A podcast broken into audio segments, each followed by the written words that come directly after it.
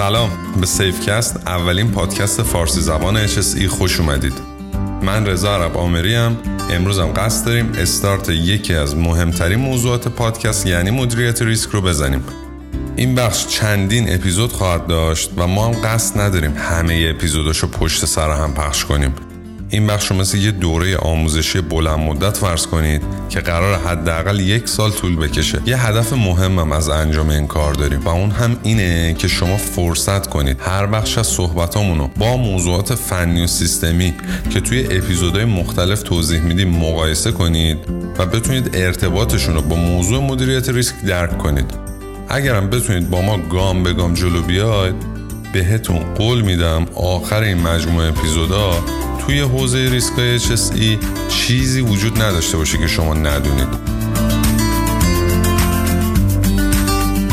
چون موضوعاتم سنگینه سعی کردیم توی اپیزودهای بعدی از کسایی دعوت کنیم که به صورت عملیاتی روی ریسک کار کردن تا بتونن از تجربهاشون هم برای ما بگن و ما رو توی راه همراهی کنن.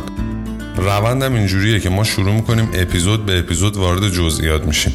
بعد که خوب اصول و قواعد و تکنیکا رو یاد گرفتیم میریم سراغ ریسک خاصی که توی هر صنعت و کسب و کار وجود داره. ضمنا گوش کردن این اپیزود رو به همه کسایی که توی حوزه HSE و غیر HSE کار می‌کنن پیشنهاد می‌کنیم. چون یقین داشته باشید به دردتون می‌خوره. ضمنا دانشجوهایی که تازه اومدن توی این رشته هم حتما به این اپیزود گوش کنن. از اساتیدی هم که به این اپیزود گوش می‌کنن درخواست دارم این اپیزود رو به دانشجوهاشون هم بدن و توی امتحان هم ازش سوال مطرح کنن که فارغ التحصیل شدن اومدن توی بازار کار دیگه کار هممون راحت باشه. خب اگه آماده هستید اپیزود اول از مدیریت ریسک رو با موضوع مفهوم مدیریت ریسک شروع کنیم.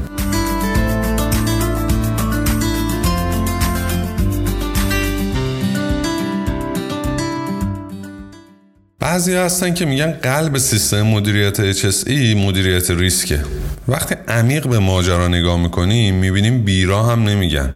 خب وقتی بخوای به موضوع HSE و فلسفه وجودش توی محیط کار خوب نگاه کنی می‌بینی که هدف اصلیش کاهش حوادث و بیماریا و آلودگیا و بعدم افزایش رفاهه. خب شما واسه اینکه بتونی به این اهداف برسی چاره ای نداری جز اینکه ببینی چه موضوعاتی تهدید کننده جون و سلامت آدما و محیط زیسته بعدم اینکه عوامل تهدیدزا رو مشخص کنی و ببینی چه جوری ایجاد میشن چه پیامدهایی دارن بعدم یه اولویت بندی کنی و ببینی اول باید به کدومشون بپردازی. بعدم با یه برنامه ریزی درست اونایی که می‌تونی و حذف کنی اونایی که می‌تونی رو کم کنی و برای بقیهشون هم یه برنامه بچینی دیگه. همین کارا رو که خلاصه شامل شناسایی تحلیل و دستبندی بود و میگه مدیریت ریسک.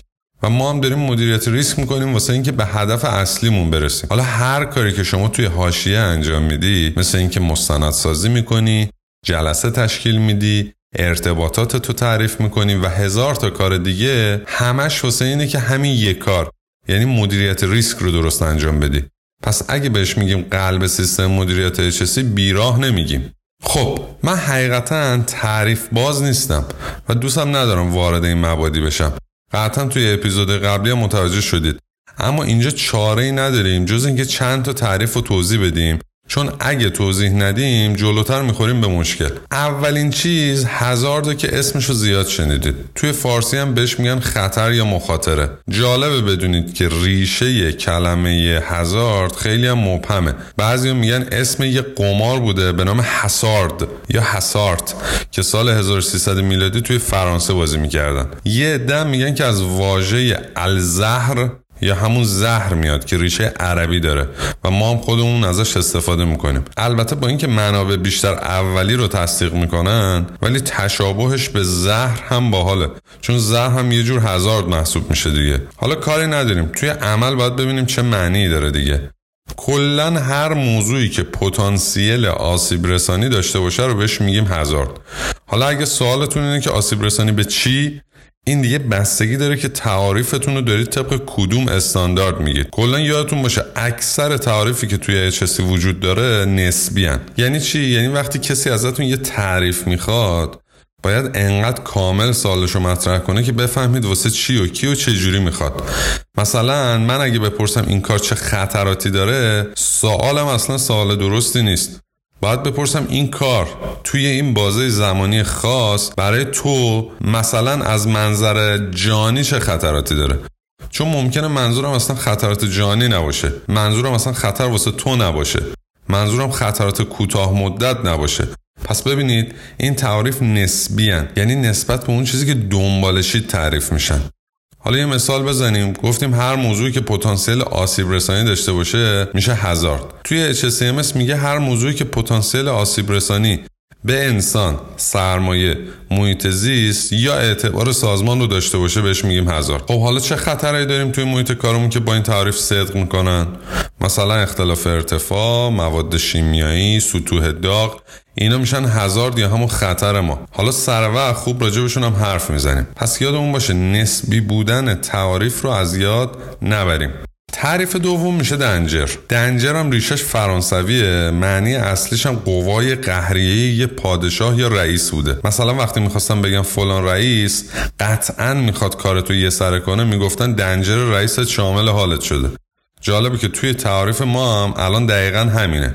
طبق تعریف ما دنجر یعنی قرار گرفتن در معرض هزارد یعنی وقتی که دیگه کار از کار گذشته و یه هزارد بالا سرته. دقت کنید یعنی شما در معرض اون هزارد قرار گرفتید.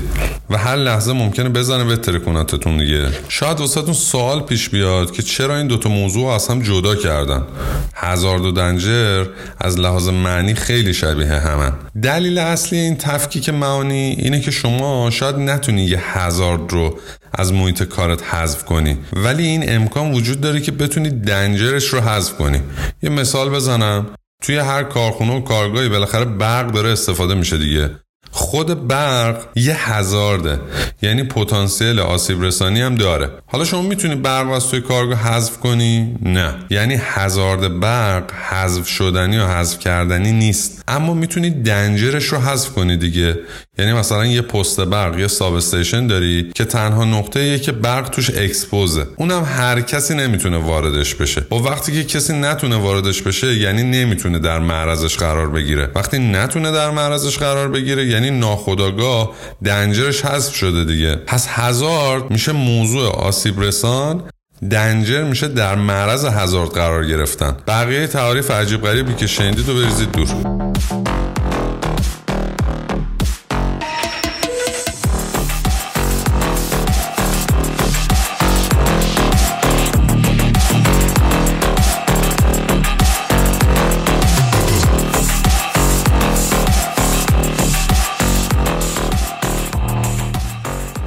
تعریف بعدی که برامون مهمه و باید روش کار کنیم قطعیت و عدم قطعیت. سرتنیتی یا قطعیت که خب معلومه. هر موضوع یا پدیده ای که بدون شک وجود داره یا قطعا اتفاق میفته یا افتاده. مثلا پدیده طلوع و غروب خورشید یه قطعیته. خدا اینجوری مقرر کرده دیگه. شما خودتو زمینم بکوبی خورشید رو توی بازه های زمانی مشخصی توی نقاط مختلف دنیا نداری و از نورش محرومی. پس این شد تعریف قطعیت. اما عدم قطعیت یا آنسرتینیتی چیه؟ موضوعات پدیده ها یا موقعیت هایی که یه چیزیشون اصولا معلوم نیست. یا کلا خودشون هم ممکنه زیاد مشخص نباشن. حالا چیا ممکنه معلوم نباشن؟ ممکنه ادنه برای ما مبهم باشه. مثلا بهشت و جهنم. ممکنه احتمال وقوعش واسه ما معلوم نباشه. مثلا زلزله. ممکنه پیامداش واسه ما مشخص نباشن. مثل جنگ. ممکنه از ترکیبی از اینا مشخص نباشه. بالاخره چیزی که ما با قطعیت نمی‌تونیم راجبش حرف بزنیم. توجه کنید که داریم میگیم ما با قطعیت نمی‌تونیم راجبش حرف بزنیم ما شاید یکی دیگه بتونه حرف بزنه. یعنی چی؟ یعنی اینکه وقتی مثلا روند تغییرات بازار سهام واسه ما عدم قطعیته واسه کسایی که دارن مدیریتش می‌کنن قطعیته. چون دقیقا می‌دونن دارن به چه سمتی میبرنش. پس اون نسبی بودن تعریف رو از یاد نبرید. حالا تعریفش به چه دردمون می‌خوره؟ مثلا توی بازار سهام. وقتی ما روند تغییرات بازار سهام رو نگاه می‌کنیم اصولا برامون یه عدم قطعیت وجود داره. چون از جزئیاتش باخبر نیستیم. ولی کسایی که دارن بازار سهام رو مدیریت می‌کنن دیگه با عدم قطعیت که مواجه نیستن. چون دقیقا می‌دونن دارن چه کاری انجام میدن. جنس عدم قطعیت اونا یه مقدار متفاوته. عدم قطعیت اونا روی مشارکت مردمه. پس همون موضوع نسبی بودن رو که گفتم از یاد نبرید. اینجا هم دقیقا اون موضوع داره صدق می‌کنه. حالا کنار پدیده عدم قطعیت یه پدیده هم وجود داره که شاید اسمش رو شنیده باشید. اصطلاحا بهش میگن قوی سیاه یا بلکسوان. بلکسوان ها پدیده هایی که کلا برای ما شناخته شده نیستن یا پیامدهاشون برای ما شناخته شده نیست. واقعیت قصه هم اینه که اسم قوی سیاه برای این روشون گذاشته شده که داستان قوی سیاه دقیقا راجع به این موضوع صدق می‌کنه. توی یه بازه زمانی همه فکر می‌کردن قوی مدل اونم سفیده. ولی زمانی که استرالیا کشف شد متوجه شدن که نه قو می‌تونه رنگای دیگه مثل مشکی هم داشته باشه. به خاطر همین به این دست پدیده ها که اصولا به ذهن آدم نمی‌رسه میگن بلکسوان ها ولی یادتون باشه بلکسوان یک بار اتفاق میفته و بعد از اینکه اتفاق افتاد دیگه از حالت بلکسوان خارج میشه. یعنی چی؟ یعنی اینکه یک بار یک پدیده برای ما ناشناخته است. ولی بعد از اینکه اتفاق افتاد از اون به بعد ما نمی‌تونیم بگیم اون موضوع برای ما ناشناخته است. یکی از چالشهایی که توی همین موضوع کرونا وجود داشت این بود که می‌گفتن کرونا یک بلکسوانه در صورتی خیلی از کسایی که توی حوزه ریسک کار می‌کنن از آن داشتن که نه بلکسوان نیست. اپیدمی ها از قدیم وجود داشتن. ضمنا زمانی که خود کرونا شناسایی شد امکان مدیریتش وجود داشت و ما کوتاهی کردیم یعنی دنیا کوتاهی کرد. و الا هم احتمالش بود هم شدت پیامداش مشخص بود. توی یه سری از تعریف به پدیده هایی میگن بلکسوان که پیامدهاش رو ما دست کم می‌گیریم. یعنی چی؟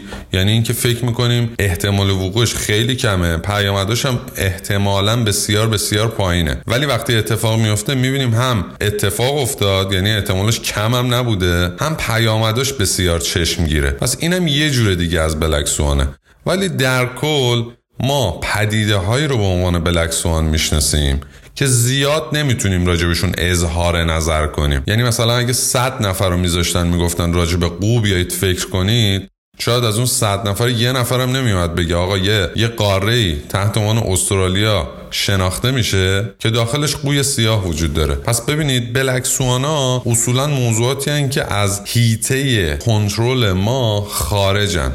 خب بلکسوان رو شناختید.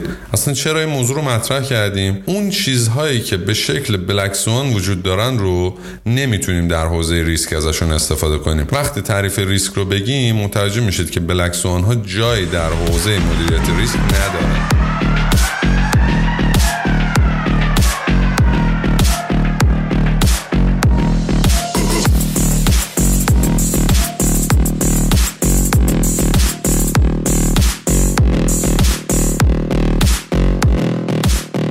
خب تعریف اصلی ریسک رو بریم توضیح بدیم. ریسک طبق تعریف استاندارد میشه تاثیر عدم قطعیت ها روی اهداف. خب عدم قطعیت ها رو تعریف کردیم دیگه. الان شما عدم قطعیت رو می‌شناسید هدفم که می‌شناسید. تاثیر عدم قطعیت بر روی اهداف میشه ریسک. ازتون خواهش می‌کنم وقتی ازتون می‌پرسن ریسک چیه نگید حاصل ضرب احتمال در شدت. دارید اشتباه می‌زنید. ریسک یعنی تاثیر عدم قطعیت ها بر اهداف.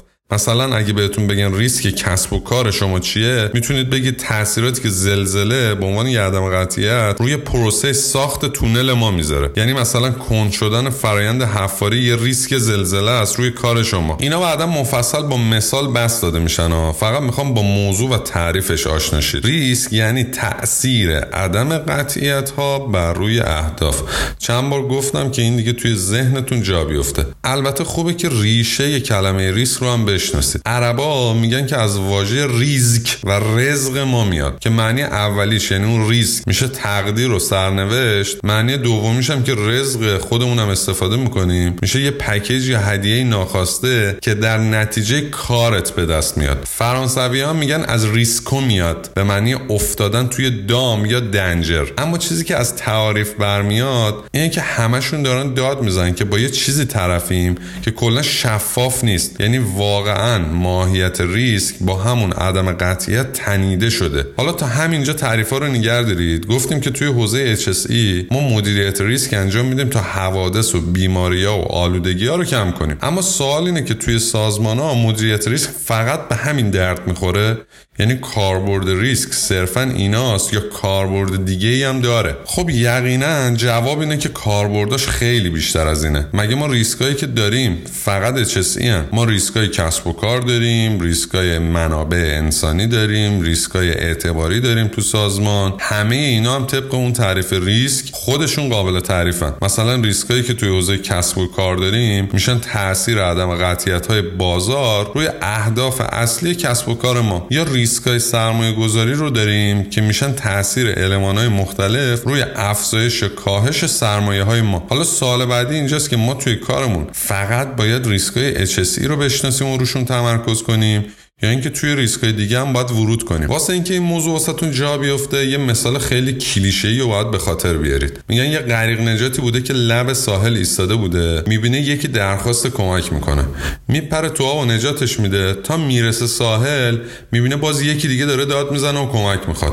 باز اونم نجات میده و خسته کوفته می‌رسه ساحل. باز می‌بینه همون اتفاق افتاد. خب طبیعیه که کار غریق نجات نجات کسی بوده که در حال غرق شدن بودن. اما مشکل این بوده که یکی اون طرف طرف وایساده بوده و داشته ملت رو پرت می‌کرده توی آب. شما نمی‌تونی بگی کار غریق غلطه. ضمن اینکه تخصصش هم فقط همین بوده. اما واقعا بهتر نیست جای اینکه مدام افرادو که دارن غرق میشن و نجات بدی بری سراغ اون احمقی که داره مردم رو پرت می‌کنه تو آب.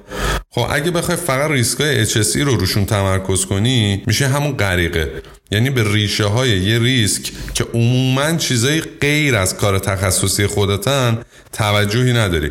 کسی هم نمی‌تونه بهت ایرادی بگیره اما اثر بخشی کارت فوق العاده میاد پایین. به قول روانشناسا محل درد ممکنه محل درمون نباشه. یعنی شما اگه گوشت درد بگیره حتما قرار نیست که پومادی به مالی به گوشت تا خوب شه. شاید باید یه چرک خشک‌کن بخوری.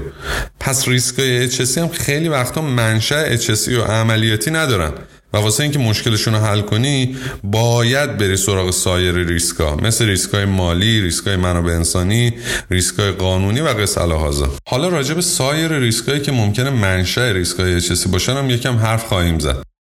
برگردیم به کاربرد ریسک. گفتیم یکیش همین حوزه HSEه یکی دیگه از جایی که ابزار مدیریت ریسک خیلی کاربردیه موضوع تاب‌آوری یا resilience تاب‌آوری یا resilience اصلا چی هست؟ resilience در حالت کلی یعنی توان. یا ظرفیت یه آدم یه گروه یا یه سازمان توی برخورد با مشکلات و بازتوانی و احیای فوری خودش بعد از مواجهه با مشکلات و سختی ها خب هر کسب و کاری دنبال اینه که علاوه بر بازدهی مالی بالا جوری کار کنه که چیزی تهدیدش نکنه. یا اگرم تهدیدش کرد راحت بتونه از پسش بر بیاد. واسه اینکه یه سازمان تاباور باشه اصولا چهار تا شاخص یا معلفه رو باید داشته باشه. ما اصطلاح میگیم باید چهار تا آ رو داشته باشه. آر اول رزیستنس یا مقاومته یه جاهایی از سیستم هست که شما باید مقاومت رو نسبت به فشاری که قراره بهش بیاد ببری بالا. مثلا فرض کن شما می‌دونی برای کارت یه جرثقیل سقفی 10 تن کافیه. کارت هم راه میندازه. اما تحلیلات نشون میده که با یه هزینه کم می‌تونی ظرفیت تو ببری روی 15 تن که اگه روزی باری مشکل داشت بیشتر از حد مجازش بود یا به هر دلیلی ظرفیت جرثقیلت کم شد مجبور نشی کلا بندازیش بره. یا مثلا اگه یه کاری رو شروع می‌کنی و هزار میلیارد پول می‌خواد شما با سرمایه گذارت روی 1200 تا میبندی. که اگه هزینه های اضافی ایجاد شد شما توان پرداختش رو داشته باشی. پس R اول ما شد resistance یا مقاومت. داریم از چیا صحبت می‌کنیم؟ داریم از مؤلفه های چهارگانه اصلی تاب‌آوری صحبت می‌کنیم. R اول گفتیم که به معنی مقاومت یا resistance R دوم reliability یا قابلیت اطمینانه؟ قابلیت اطمینان یعنی توانایی یه آدم وسیله یا سیستم توی انجام دادن درست مأموریت های مشخصی که بهش داده میشه. یعنی دقیقا همون چیزی که تو عرف ازش استفاده می‌کنیم. وقتی کاری رو میسپرید به یه نفر دوستتون می‌پرسه این آدم قابل اطمینانه؟ یعنی اینکه می‌تونه اون کاری که ازش خواستی و با همون مشخصات و بدون حاشیه انجام بده قابلیت اطمینان خودش یه علم مهندسی خیلی تخصصیه که مدت هاست رشته تحصیلیش هم وجود داره. توی کار خودمون اگه بخوایم مثال بزنیم می‌تونیم از تجهیزات حفاظت فردی صحبت کنیم. مثلا بگیم این دستکش آیا قابل اطمینانه یعنی نسبت به ولتاژ که روش نوشته می‌تونه مقاومت داشته باشه؟ یا مثلا کلایی که سرمون می‌ذاریم می‌تونه عمل کرده مورد انتظارمون رو در مقابل اجسامی که بهش برخورد می‌کنن داشته باشه؟ مفهوم قابلیت اطمینان ارتباط مستقیمی با احتمال هم داره که ما توی ریسک در موردش صحبت می‌کنیم. به صورت شفاف میشه گفت چیزی که ما تحت عنوان احتمال شکست می‌شناسیم یا همون پروبابلیتی خودمون. اگه با قابلیت اطمینان جمع بشه عددی که به دست میاد یکه. یعنی چی؟ یعنی اگه شما احتمال شکسته یه وسیله قطعه یا سیستم رو داشته باشی با کم کردنش از عدد یک می‌تونی احتمال پیروزی یا همون reliability شو به دست بیاریم. پس R دوممون شد reliability یا قابلیت اطمینان. R سوم redundancy یا به فارسی افزونگیه. برای اینکه بدونیم به چی و چه سیستمایی میگن redundant بهترین مثال ژنراتور برق. برق بیمارستان اکثرا redundant ن یعنی چی؟ یعنی اگه یه وقت برق شهری قطع بشه ژنراتور فورا میاد توی مدار و برق رو تأمین می‌کنه. در حالت کلی redundancy یعنی قرار دادن یه بخش پشتیبان و مشابه توی یه سامانه به نحوی که به هر دلیلی اون بخش دچار خطا یا مشکل شد عملکرد سیستم با مشکل مواجه نشه.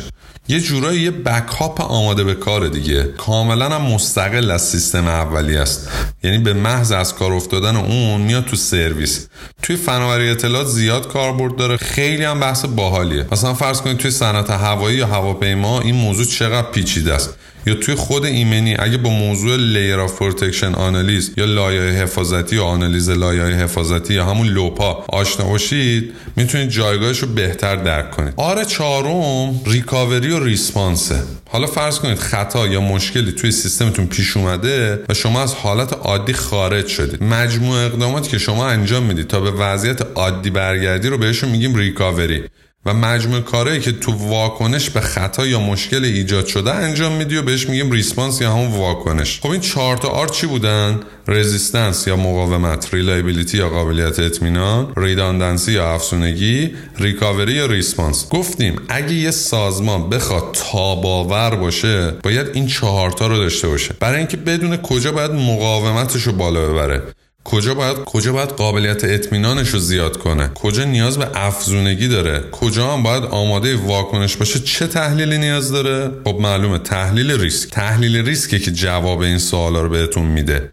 پس ببینید تحلیل ریسک یه ابزار خیلی قدرتمنده. به شرطی که بلد باشید ازش استفاده کنید و به موضوعات HSE محدودش نکنید. پس تا الان با دو تا از کاربردهای آنالیز ریسک آشنا شدید. یکی اینکه کمکمون کنه ریسک های حوزه HSE و سایر حوزه ها رو بشناسیم.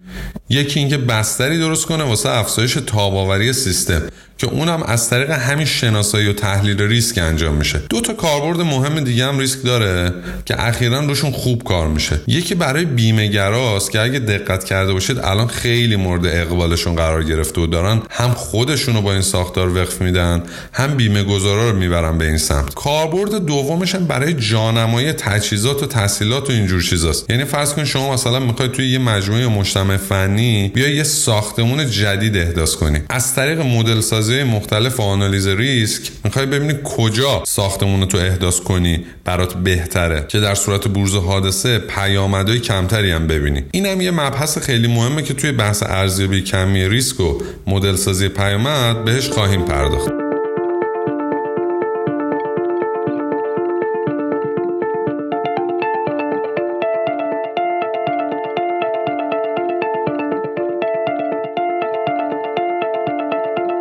خب اگه بخوایم یه جمعبندی داشته باشیم باید بگم که امروز با واژه ریسک و عناصر مرتبط باش آشنا شدید. به صورت کلی هم فهمیدید دلیل اینکه ارزیابی ریسک توی سازمان انجام میشه چیا می‌تونه باشه.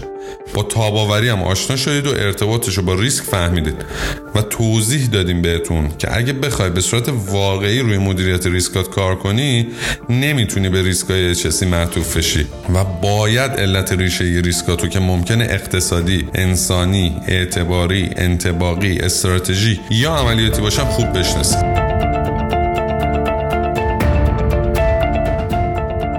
توی اپیزود بعدی وارد مباحث میشیم که مقدمه استانداردسازی سیستمای ریسکتونه. در خصوص اصول و چارچوب مدیریت ریسک طبق استاندارد ایزو 31000 version 2018 صحبت می‌کنیم خود این استاندارد رو تعریف می‌کنیم و بر اساسش گام های اجرایی مدیریت ریسک رو شرح میدیم. مرسی که به ما گوش می‌دید. مجدد تاکید می‌کنم که اگه حال داشته باشید و این سری از اپیزودهای مدیریت ریسک رو follow کنید قطعا بعد از تموم شدنش به یک کارشناس متخصص توی حوزه ریسک های HSE تبدیل میشید. پس از دستش ندید. اگرم از این اپیزود خوشتون اومد و براتون مفید بود برای کمک به ما به دوستاتون معرفیش کنید.